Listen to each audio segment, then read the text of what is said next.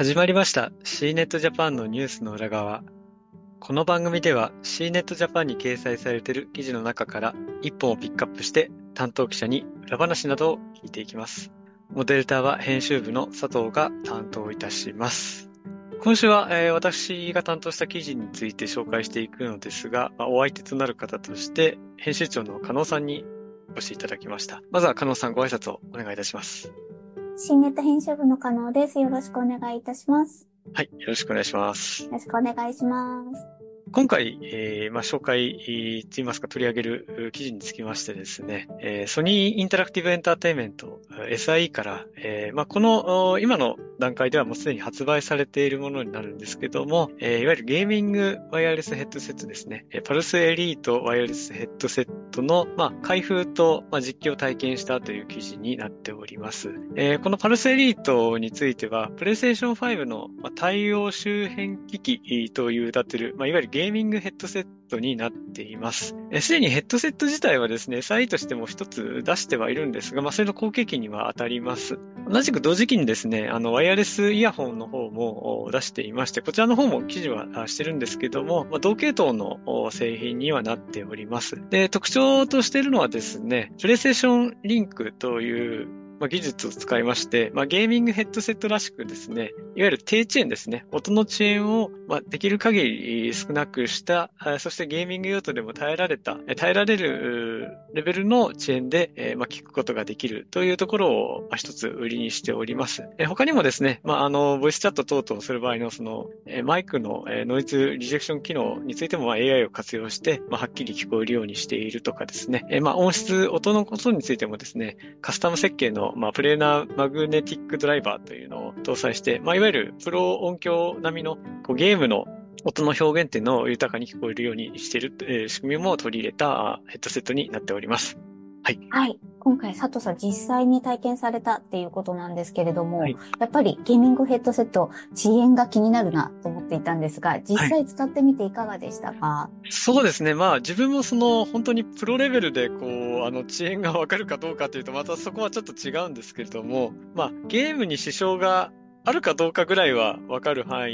囲な人間ではあるんですが、まあそれでもこう、なんて言うんでしょうね。あの、遊ぶ、プレイする分には、まあ、特に遅延らしい遅延っていうのは、まあ、感じられなかったと。まあ、いろんなジャンルありますけども、あの、まあ、対戦格闘ゲームとか、アクションゲームとかをプレイしてる限り、こう、なんかこう耳障りになるというか、まあ音が遅れてちょっとプレイしづらいみたいなものはなくて、有線と同じような感覚で、まあ、プレイできてるっていうのは、まああの、ありました。はい。あ、そうなんですね。なんか、はい、ゲーミングヘッドセットは遅延が嫌で優先にこだわっているっていう方も多いかと思うんですけれども、そのあたりはあまり心配しなくて良さそうっていう感じですか？そうですね。本当にまあ、プロレベルになるとまたちょっと違うのかもしれませんけれども、少なくともこう、普通に遊ぶ分にはですね、あの、全然問題ないかなというふうに、私は、私がプレイした限りでは感じました。はい。そうなんですね。はい。あと、ゲームをやるというと、長時間使用するイメージがあるんですけど、はいはい、実際これ、どのぐらい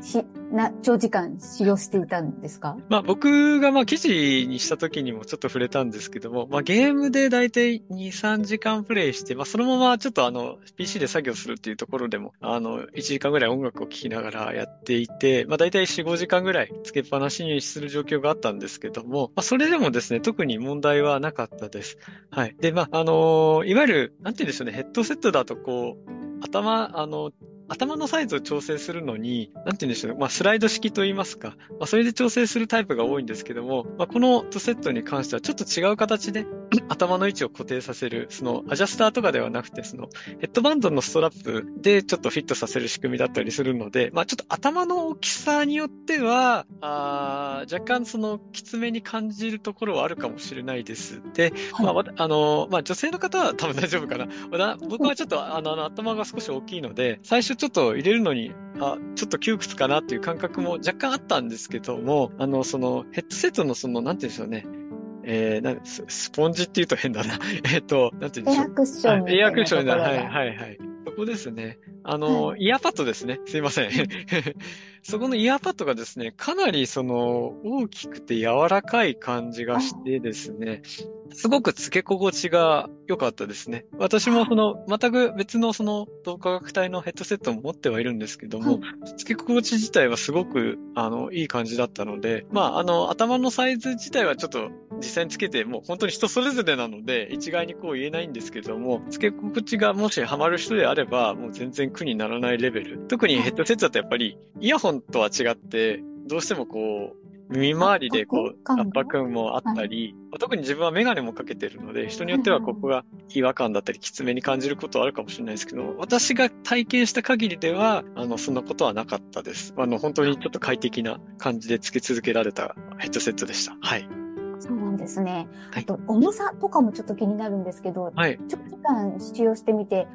重いさを感じるみたいなことはどどうでしたか？あ僕自身はそこまでこう重さっていうのはなかったですね。うまくこうバランスの取れた、ちょっと大きめに見えるかもしれないんですけど、結構小型でもありましたし、はい、うまくバランスが取れてる感じはしたので、はい、はい、そのあたりも特に問題はなかったなという感覚は持ってます。はい。あと、ゲームと一緒に音楽を聴いたりとかも、はい。するかなと思うんですけど、音楽も聞かれました？はい。うん、えっ、ー、と、音楽に関してもですね、いろいろ聞いてみたんですけども、えー、まあ僕が持ってるその同化楽体の、まあいわゆる音楽系のヘッドセットよりは、まあ、少し重低音が少し抑えめかなという感覚は持ったんですけども、と、えっ、ー、と、いわゆるノイズキャンセリング機能があの搭載してないので、まあ、屋外で日常的に使えるかというとまたちょっと別の話にはなってくると思うんですけども、まあ、ゲーミング用途は基本的に室内ですし、割とその、ちゃんと音を出せば、その音の迫力自体はすごく出てくるものではありました。なので、えー、そういうその音楽用途で聞く分にも特にあの、まあ、問題がないっていうよりも、あのむしろその、なんて言うんでしょうね、音の細かいところとかは割と聞き取りやすかったなと。特にゲーミング用途だとその音の聞き取りっていうのが、まあ、音楽っていうところ以外でも割と重要になってくるところではあるので、そういった部分でも、あの、なんて言うんでしょうね、音の豊かさを楽しめるヘッドセットになってるかなというふうには思っております。あ、そうなんですね。今回、佐藤さん、写真もたくさん入れられ、記事の中に掲載されてると思うんですけど、はいはい、かっこいいですよね、これすごく。そうですね。はい。まあ、割とその白黒とか白と青っていうところは、まあ、プレイステーションのまあ、本体化にも近い、はい、はい、にもなってはいるんですけども、はい。まあ、割とデザイン的にもですね、パッと見でもかっこよさがあったりするので、はい。そのあたりはいいかなというふうには思ってます。はい。なんか、プレイステーションと合わせて使いたい、そうですね。隣に置いておきたいというか。そうですね。まあ、基本的にはプレイステーションの周辺機器とは歌ってますけど、決して専用では、あの、なくてですね、あの、Bluetooth を使えばですね、あ、えっ、ー、と、Bluetooth 接続でそのデバイ、あの、いわゆるスマホデバイスとか、PC、まあ、Windows Mac とかの接続で音楽を聴くっていうところにも十分対応できますし、まあ、マイクの機能もですね、まあ、ちょっとそこまで私が細かく検証はしていないんですけども、感度は結構良好だったりするので、あの、いわゆるテレワーク用途的なものとでも、あの、十分使えるかなというふうには思ってはいます。はい。えー、まあ、今回はですね、えー、この辺りでお開きにしたいと思います。CNET Japan のニュースの裏側は毎週水曜日と金曜日に更新をしております。また次回もお聞きいただければありがたく思います。それでは、えー、今回この辺りで終わりにしたいと思います。本日はどうもありがとうございました。ありがとうございました。